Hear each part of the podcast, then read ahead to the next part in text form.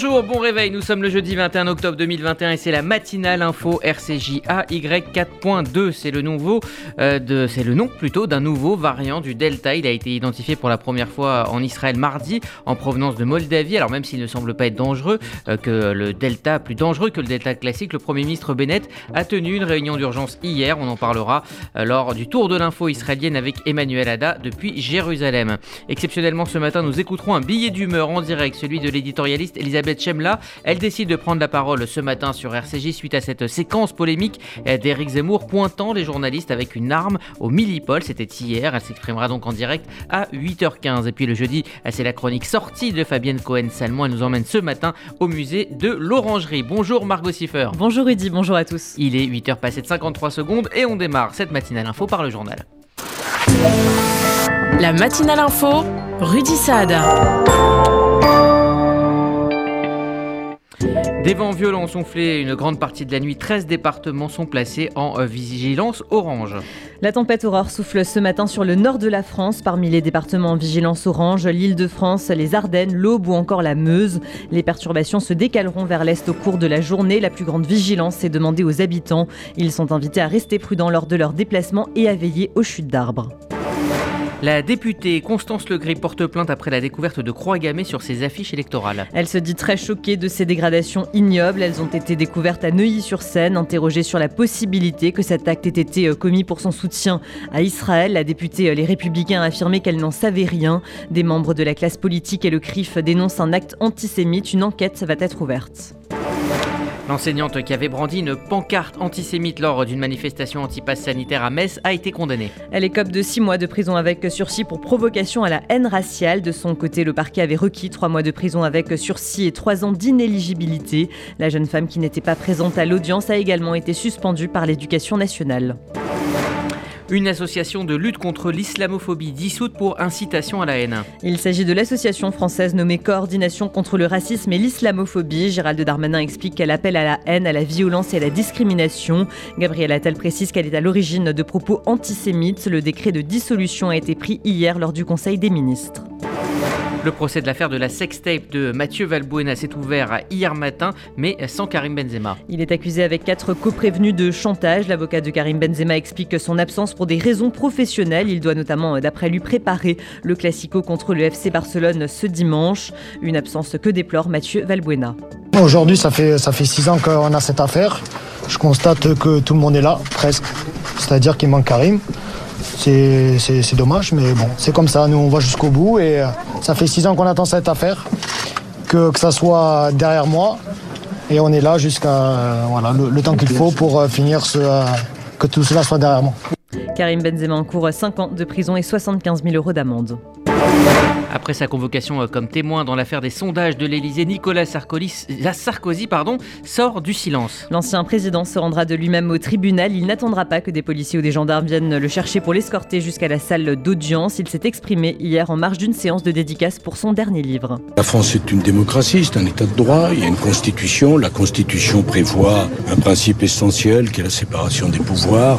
Ce principe s'applique à tout le monde, à moi bien sûr, c'est tout à fait évident. Je ne suis pas au-dessus des autres, je ne suis pas en dessous non plus. Et si la Constitution doit s'imposer, elle s'impose à tout le monde, pas simplement à moi. Mais je ne veux pas de polémique et je ne veux pas d'affrontement inutile. Le pays n'en a pas besoin. Pour rappel, Nicolas Sarkozy dispose dans cette affaire de l'immunité présidentielle garantie par la Constitution. Elle est attendue une mesure pour lutter contre la hausse des prix du carburant devrait être annoncée dans les prochains jours. Le gouvernement est toujours à la recherche d'une mesure simple, lisible et efficace. Plusieurs pistes sont sur la table, comme une baisse des impôts ou encore la création d'un chèque carburant ciblé sur les ménages les plus modestes. Cette dernière solution est privilégiée par Bruno Le Maire. Vous habitez à Évreux, vous travaillez à Paris, il faut faire 95 km à l'aller, 95 au retour, ça vous coûte très cher en carburant. Euh, je vois des chômeurs qui cherchent un emploi, qui ont besoin de leur voiture pour chercher l'emploi. Euh, je vois des indépendants qui travaillent dans le bâtiment, dans le travaux public, qui sillonnent les routes de mon département avec des camionnettes, ça leur coûte cher aussi. Moi, je pense que c'est aujourd'hui la solution qui est à la fois la plus juste et la plus efficace du point de vue environnemental. La mesure pour lutter contre la hausse des prix du carburant devrait tomber dans les prochaines heures ou dans les prochains jours, c'est ce qu'a promis euh, Gabriel Attal. Nous devons le marteler, la protection efficace conférée par les deux premières doses peut s'atténuer sensiblement au bout de six mois. C'est la durée qui a été estimée par les scientifiques. Retarder son rappel, c'est s'exposer inutilement. Cette troisième dose constitue une protection efficace et surtout indispensable au moment où l'hiver pourrait faire repartir la circulation du virus. Les députés adoptent l'article donc en, rendant possible le pass sanitaire. On vient d'en parler. Les États-Unis, pardon, maintenant se disent prêts à vacciner les enfants euh, de 5 à 11 ans dès le mois prochain. 28 millions d'enfants pourraient être vaccinés avec le sérum Pfizer. Le pays attend toujours l'autorisation des autorités sanitaires. Elles se réuniront sur la question les 2 et 3 novembre prochains. Les vaccins seront disponibles dans les cabinets de pédiatres, les hôpitaux pédiatriques, mais aussi dans les écoles. Le président brésilien Jair Bolsonaro réagit aux lourdes accusations qui pèsent sur lui concernant sa gestion du Covid. Des sénateurs demandent son inculpation pour sa gestion dans la crise du Covid. Il serait d'après eux responsable de 10 crimes, notamment crimes contre l'humanité. Face à ces accusations, Jair Bolsonaro affirme n'être coupable de rien. Il déclare avoir fait ce qu'il fallait depuis le début. Pour rappel, la pandémie a fait plus de 600 000 morts au Brésil. Le Covid toujours, Vladimir Poutine décrète une semaine chômée euh, pour enrayer la flambée de l'épidémie en Russie. 1028 euh, personnes pardon, sont décédés hier en 24 heures. Il s'agit d'un nouveau record. La semaine chômée se déroulera du 30 octobre au 7 novembre. Elle coïncidera avec les vacances scolaires. Ce n'est pas la première fois que le président russe décrète des périodes de congés payés pour tenter de contrôler l'épidémie. Une mesure impopulaire qui risque de freiner la reprise économique déjà fragilisée. Le Parlement européen a décerné le prix Sakharov 2021 à Alexei Navalny. Il s'agit d'un prix récompensant la défense des droits de l'homme et de la liberté de penser. Alexei Navalny, je cite, a combattu sans répit la corruption du régime de Vladimir Poutine. Cela lui a coûté euh, sa liberté et presque sa vie, a déclaré le président du Parlement européen. Le choix de l'opposant russe a immédiatement été signalé par le secrétaire général de l'OTAN en raison des tensions entre la Russie et l'Occident. Et enfin mot de foot et de Ligue des Champions. Lille concède encore le match nul à domicile face à Séville. Après leur défaite face à Clermont en championnat, les Lillois voulaient se racheter en Ligue des Champions. Bien qu'ils aient montré un meilleur visage qu'en Auvergne, ils ne s'en sortent toujours pas. Le LOSC est avant-dernier de sa poule avec seulement deux points en trois rencontres. Il conserve toutefois une chance de se qualifier puisque Séville ne compte qu'un point de plus. Merci Margot Siffer. Vous écoutez la matinale info RCJ, il est 8h07. Dans un instant, on prendra la direction de Jérusalem pour retrouver Emmanuel Adam. On évoquera entre autres avec elle ces signaux venus d'Arabie Saoudite sur les possibilités futures de normalisation des relations avec Israël. Faire des travaux, c'est bien, mais trouver un professionnel, c'est mieux. Best Fenêtre est le spécialiste des portes, volets, storban, pergola, portail et portes de garage. Fenêtres, PVC, bois alu fabriqués en France. Écoutez bien ça, jusqu'au 31 juillet, nous vous offrons une remise de 15%. Oui, 15%. Alors vous, je ne sais pas, mais moi, je les appelle maintenant. Best Fenêtre, les meilleurs prix dans la région. Best Fenêtre 07 56 91 55 55. Demandez un devis gratuit sur bestfenêtre.net. Remise applicable à partir de 3 produits. Vous faites votre depuis 30 ans, Sonigo Déménagement Groupe Fidi s'occupe de tout. Expédition en groupage maritime et conteneurs personnalisés, assurance tout risque, véhicules, solutions de stockage pour courte et longue durée en nos dépôts ultra sécurisés. Sonigo Déménagement, agent en douane certifié FIDI et reconnu par les autorités, facilitera toutes vos démarches. Sonigo Déménagement Groupe Fidi au 01 76 54 92 92 01 76 54 92 92 ou sur le www.sonigo.eu. Le Centre d'art et de culture, le FSJU et Montréal présente le décret Crémieux. Défi du passé, regard sur l'avenir. Dimanche 24 octobre à 17h à l'espace Rachi avec le grand rabbin Chaim Corsia et les journalistes Elisabeth Chemla et Paul Amar. Une soirée en partenariat avec le magazine L'Arche. Réservation sur culture-juive.fr. culture-juive.fr. Vous êtes une famille avec des enfants scolarisés. Alors écoutez bien et notez dans un instant ce numéro de téléphone. Il va tout changer dans votre futur Alia. Avec l'Alia de groupe, les familles bénéficient d'un accompagnement sur deux ans, une Alia VIP, des aides financières, un soutien administratif pour vous et scolaire pour vos enfants, un accueil incomparable une fois en Israël. Vérifiez votre éligibilité au programme Alia de groupe au 01 86 96 93 51 01 86 96 93 51. Réservé aux familles avec enfants scolarisés. Lutter contre le cancer du sein, ça commence par des gestes au quotidien Réduire sa consommation d'alcool. Pour moi, un verre d'eau pétillante. Avoir une activité physique. Pas d'ascenseur, je prends l'escalier. Manger équilibré et varié. Bye bye les frites. Vive les petits pois. Dès 50 ans, prendre rendez-vous chez le radiologue. Allô, il y a de la place pour une mammo Contre le cancer du sein, la prévention, c'est tous les jours. Dès 50 ans, le dépistage, c'est tous les deux ans. Plus d'informations sur le site e-cancer.fr ou auprès de votre médecin. Une campagne de l'Institut national du cancer.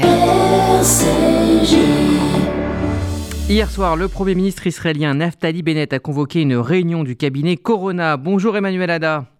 Bonjour Rudy, bonjour à tous les auditeurs. Alors oui, on l'attendait, il est arrivé en Israël le nouveau variant du variant Delta, appelé le AY4.2, un nom un petit peu compliqué. Il a été euh, découvert euh, dans plusieurs pays d'Europe déjà, mais il a été identifié seulement hier en Israël sur un jeune passager venant d'Europe de l'Est. Alors effectivement, le Premier ministre israélien Naftali Bennett a tenu une réunion d'urgence hier soir avec euh, les responsables de la santé pour se tenir informés du danger potentiel de ce nouveau variant. La question que vous vous posez tous, à savoir quand Israël va-t-il ouvrir ses portes aux touristes Eh bien, la réponse se fait attendre. Les médias ont annoncé la date du 1er novembre prochain, mais les autorités n'ont rien confirmé et l'arrivée de ce nouveau variant peut encore contrarier le projet d'allègement des restrictions. On parle maintenant de ce que les opposants à Gideon Sar appellent la loi anti-Bibi qui fait débat en Israël. Tout à fait, c'est une grande controverse qui a eu lieu à la Knesset au sujet donc de ce projet de loi de Guy Sarr qui souhaite interdire à un Premier ministre de former un gouvernement s'il est mis en examen. Ce projet de loi vise directement Benjamin Netanyahu, qui, je vous le rappelle, est mis en examen dans plusieurs affaires. De loi sera soumis au vote du Parlement après l'adoption du budget de l'État qui aura lieu au mois de novembre. Alors les réactions ont été très vives au sein de la Knesset. Les députés du Likoud ont réagi en disant que ce type de projet de loi était honteux et antidémocratique et qu'il ressemblait à ce qui se fait en Iran. Le Premier ministre Naftali Bennett, lui, ne s'est pas exprimé sur la question, tandis que la ministre de l'Intérieur, Ayelet Shaked, qui est du même camp que le Premier ministre, a exprimé son opposition euh, totale à ce projet de loi. Le ministre Affaires étrangères, Yair Lapid, qui sera, je vous le rappelle, le prochain Premier ministre en alternance, a de son côté réagi en affirmant qu'il euh, devrait être évident que toute personne mise en accusation ne peut devenir Premier ministre.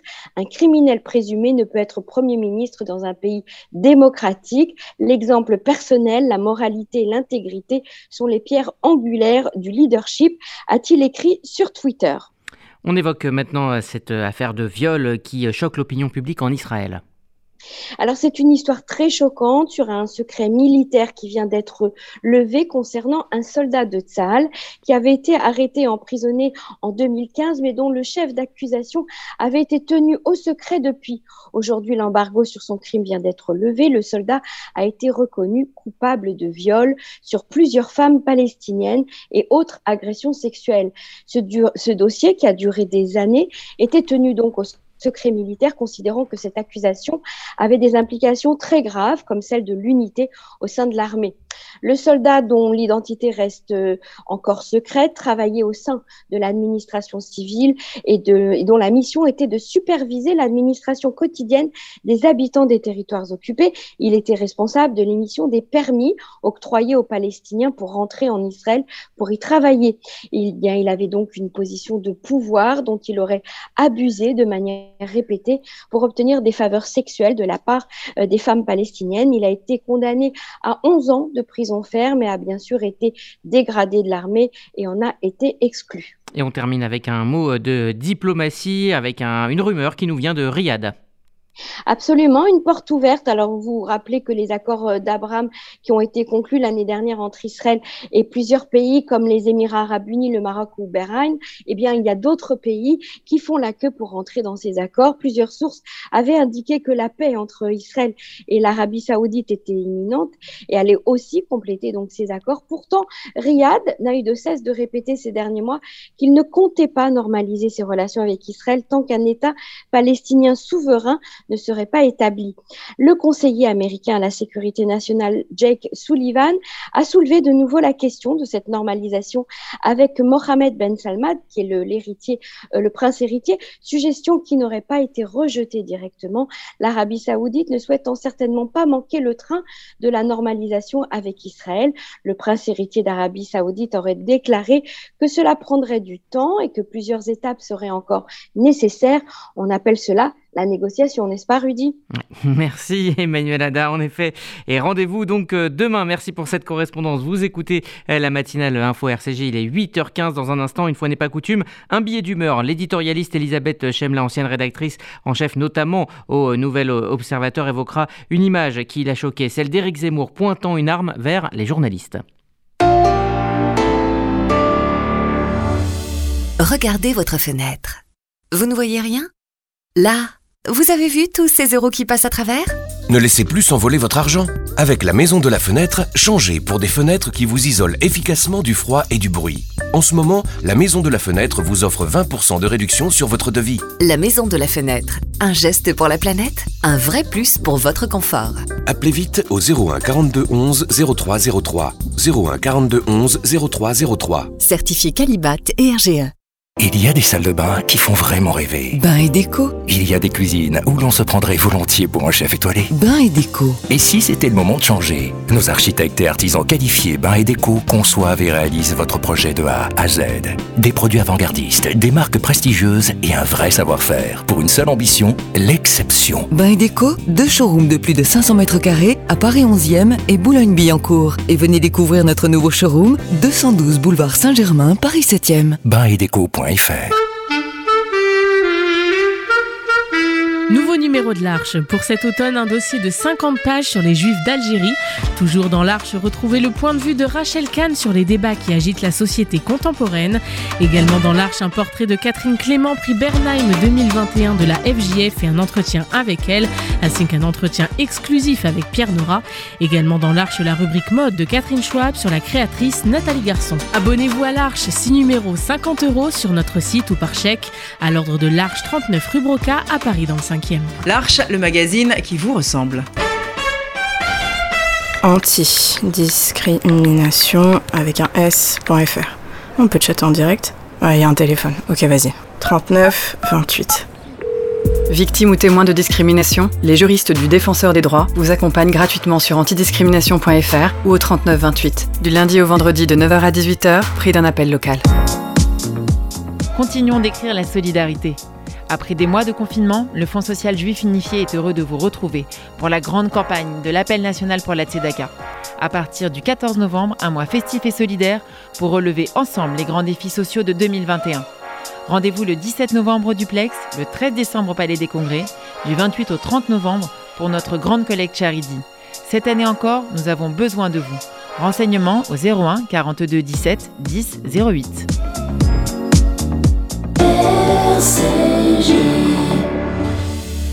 C'était hier au Millipol, entre deux stands, le polémiste et pas encore candidat Eric Zemmour pointé pour plaisanter une arme vers les journalistes. Une séquence qui a créé la polémique et à laquelle vous avez souhaité réagir. Elisabeth Chemla, bonjour. Oui, bonjour Rudy. En effet, euh, je crois que c'est une image symbolique extrêmement forte euh, qui sera probablement utilisée et au cœur de la campagne à venir. Nous ne sommes pas dans une cour de récréation. Nous sommes euh, avec un candidat à la présidence de la République qui souhaite donc exercer le pouvoir suprême et qui prend un fusil d'assaut, même s'il est vide, il ne sait d'ailleurs pas, parce qu'il n'y connaît pas grand-chose, euh, qu'on euh, ne fait jamais ça, même quand le fusil est vide, et euh, met en joue la presse. C'est une image hautement symbolique puisque deux jours avant, à Béziers, il venait d'expliquer qu'il y avait des contre-pouvoirs, je le cite, qu'il fallait abattre, et parmi ces trois contre-pouvoirs, évidemment, les médias. Marlène Schiappa a donc eu absolument raison, et rendons-lui grâce d'être à peu près la seule à avoir réagi comme ça, de parler de quelque chose euh, d'horrifiant, car ça l'est profondément, et je dois dire que quand j'ai vu cette image hier, je me suis dit, mais quand est-ce que ces journalistes, c'est-à-dire euh, mes confrères et mes consoeurs, vont eux-mêmes prendre conscience de ce qui se passe euh, autour d'Éric Zemmour et de la façon dont, il, dont ils y participent? Alors, je reviens sur ce qui s'est passé hier. Quand euh, il répond à, Marlène Schiappa, Zemmour parle de cogner trois fois plus fort chaque fois qu'on attaque. Ça veut donc dire que euh, l'échange n'est pas ce qu'il veut et ce qu'il aime, qu'il le refuse. Les mots sont extrêmement forts puisque Béziers, c'est abattre les médias. Et puis, quand on l'attaque, euh, c'est répondre et cogner trois fois plus fort. Nous sommes fondamentalement, avec ce que nous avons vu euh, hier, sur quelque chose qui est de la même nature profonde, de la même espèce à terme, inéluctablement, que le Capitole c'est-à-dire une transgression absolument inouïe que même un Trump ne s'est jamais euh, euh, permise. Euh, ce qui est très très embêtant dans cette affaire, me semble-t-il, et je voudrais citer là une conversation que j'ai eue la semaine dernière avec un jeune de ma famille de 21 ans qui m'a expliqué pourquoi il était zémourien et qui m'a longuement développé sa pensée, puis qui a terminé en me disant, pour l'instant, euh, nous restons dans l'ombre, il ne faut surtout pas se manifester, mais s'il faut prendre les armes, nous les prendrons. Il a la tête sur les épaules.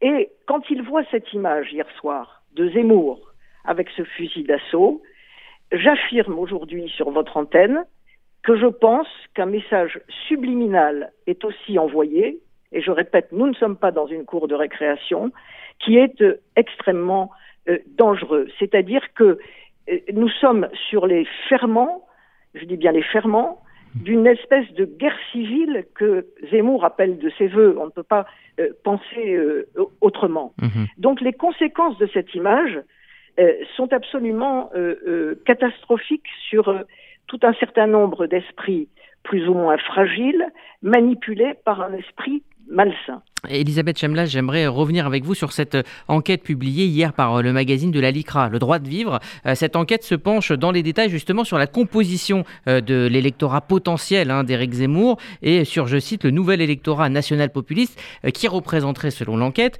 et selon les sondages, 35% des votants. Qu'en retenez-vous? Ben, J'en retiens justement ça, c'est-à-dire que Zemmour a fait basculer, si vous voulez, une partie, on le, sait, une partie de, sociologiquement et culturellement a, fait basculer ou attirer à lui toute une partie de l'électorat, à la fois du Front National et de Fillon. Mais si vous permettez, Rudy, je voudrais rester et revenir sur hier soir. Elle pose une question fondamentale. Il faut arrêter d'appeler Zemmour un polémiste, un presque candidat, un candidat pas encore déclaré. Éric Zemmour a une carte de presse. Il est un journaliste. Ce sont les siens, sa corporation, qui l'a mise en joue hier. La question se pose donc, et d'ailleurs elle devrait se poser déjà depuis un moment, quand on brigue la, magistrature suprême, c'est-à-dire qu'on entre en politique, doit-on ou pas conserver sa carte de presse?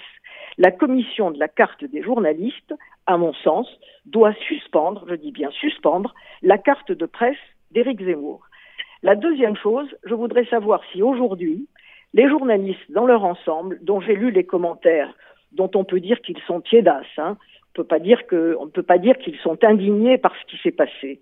Les journalistes, la corporation dans son ensemble, le syndicat des journalistes, les syndicats de journalistes, vont-ils faire aujourd'hui un communiqué ou pas pour dire ce qu'ils ont à dire sur ce que représente symboliquement cette, cette menace euh, euh, potentielle d'Éric Zemmour hier. Hmm. Mais les journalistes, et c'est, pardon, je, je, je, ne réponds pas à votre question, mais les journalistes doivent se poser des questions aussi, parce qu'on est deux quand on danse le tango, sur leur propre attitude.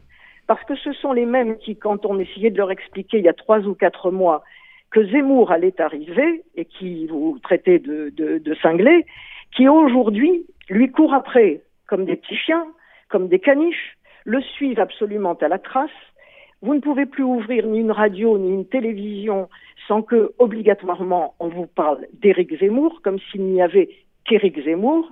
Ils ont donc une responsabilité eux aussi fondamentale. Et je crois que ce qui s'est passé hier est certainement le moment pour eux de réfléchir au traitement que l'ensemble des médias doivent accorder à Éric Zemmour. Merci. Qui me paraît être un, tel, un traitement aussi malsain que Zemmour lui-même. Merci Elisabeth Chemla d'avoir pris la parole ce matin euh, sur RCJ. Euh, je rappelle que vous êtes éditorialiste euh, politique et consultante RCJ également. Vous écoutez la matinale info, il est 8h24, l'heure de retrouver votre chronique sortie. Fabienne Cohen-Salmon nous emmène au musée de l'Orangerie. Cette semaine, je vous emmène au musée de l'Orangerie à Paris qui propose une exposition inédite mettant en scène les œuvres de Chaim Soutine, peintre juif d'origine russe appartenant à la fameuse école de Paris, et Wilhelm de Kooning, peintre expressionniste abstrait américain du XXe siècle. S'il s'agit de faire dialoguer les œuvres de ces deux artistes, l'exposition s'attache plus spécialement à explorer l'impact de la peinture de Soutine sur la vision picturale du grand peintre américain. Si Raïm Soutine a marqué la génération des peintres d'après-guerre par la force expressive de sa peinture et sa figure d'artiste maudit, son œuvre connaît un grand succès outre-Atlantique aux États-Unis, où les critiques et commissaires d'exposition le proclament prophète, héros d'un genre qui allie l'expressionnisme abstrait à l'art figuratif. C'est dans les années 30 que Willem de Kooning découvre les tableaux de Soutine et en restera profondément marqué. La peinture gestuelle et l'empattement prononcé des toiles qui font la marque de fabrique de Soutine inspirent de Kooning au début des années 50 lorsqu'il entame le chantier pictural des Woman, toiles dans lesquelles se construit un expressionnisme singulier entre figuration et abstraction. Les commissaires de l'exposition expliquent. Mieux que tout autre artiste de sa génération, de Kooning a su déceler la tension entre les deux pôles apparemment opposés de l'œuvre de Soutine, une recherche de structure doublée d'un rapport passionné à l'histoire de l'art et une tendance prononcée à l'informel. L'œuvre de Soutine devient alors une référence permanente pour l'artiste américain. De Kooning, qui cherche à dégager sa peinture de l'antagonisme art figuratif, art abstrait en élaborant une troisième voie originale, trouve dans l'art de Soutine une légitimation de sa propre pratique. À travers plus de 50 œuvres, plusieurs thématiques sont ainsi articulées, la tension entre la figure et l'informe, la peinture de la chair ou encore la pratique picturale gestuelle des deux artistes. S'ils n'ont jamais pu se rencontrer, on saisit la révélation que le peintre américain a connue en découvrant les œuvres de Soutine et comment son œuvre a été une vraie source d'inspiration. L'exposition Chaim Soutine, Willem de Kooning, la peinture incarnée est à voir jusqu'au 10 janvier au musée de l'Orangerie à Paris. Fabienne Cohen-Salmon, RCJ, il est 8h27, c'est la météo de Sylvie. Bonjour à tous. À Paris, du beau temps peu nuageux ce matin, mais le temps deviendra plus perturbé cet après-midi avec de nombreux nuages et quelques averses, mais aussi de fortes rafales de vent, 15 degrés maximum. À Strasbourg, un ciel très nuageux ce matin et de faibles averses et des vents forts, du beau temps peu nuageux cet après-midi et 17 degrés. Et à Tel Aviv, nuageux avec de possibles averses, des éclaircies cet après-midi et 25 degrés. Bonne journée sur RCJ.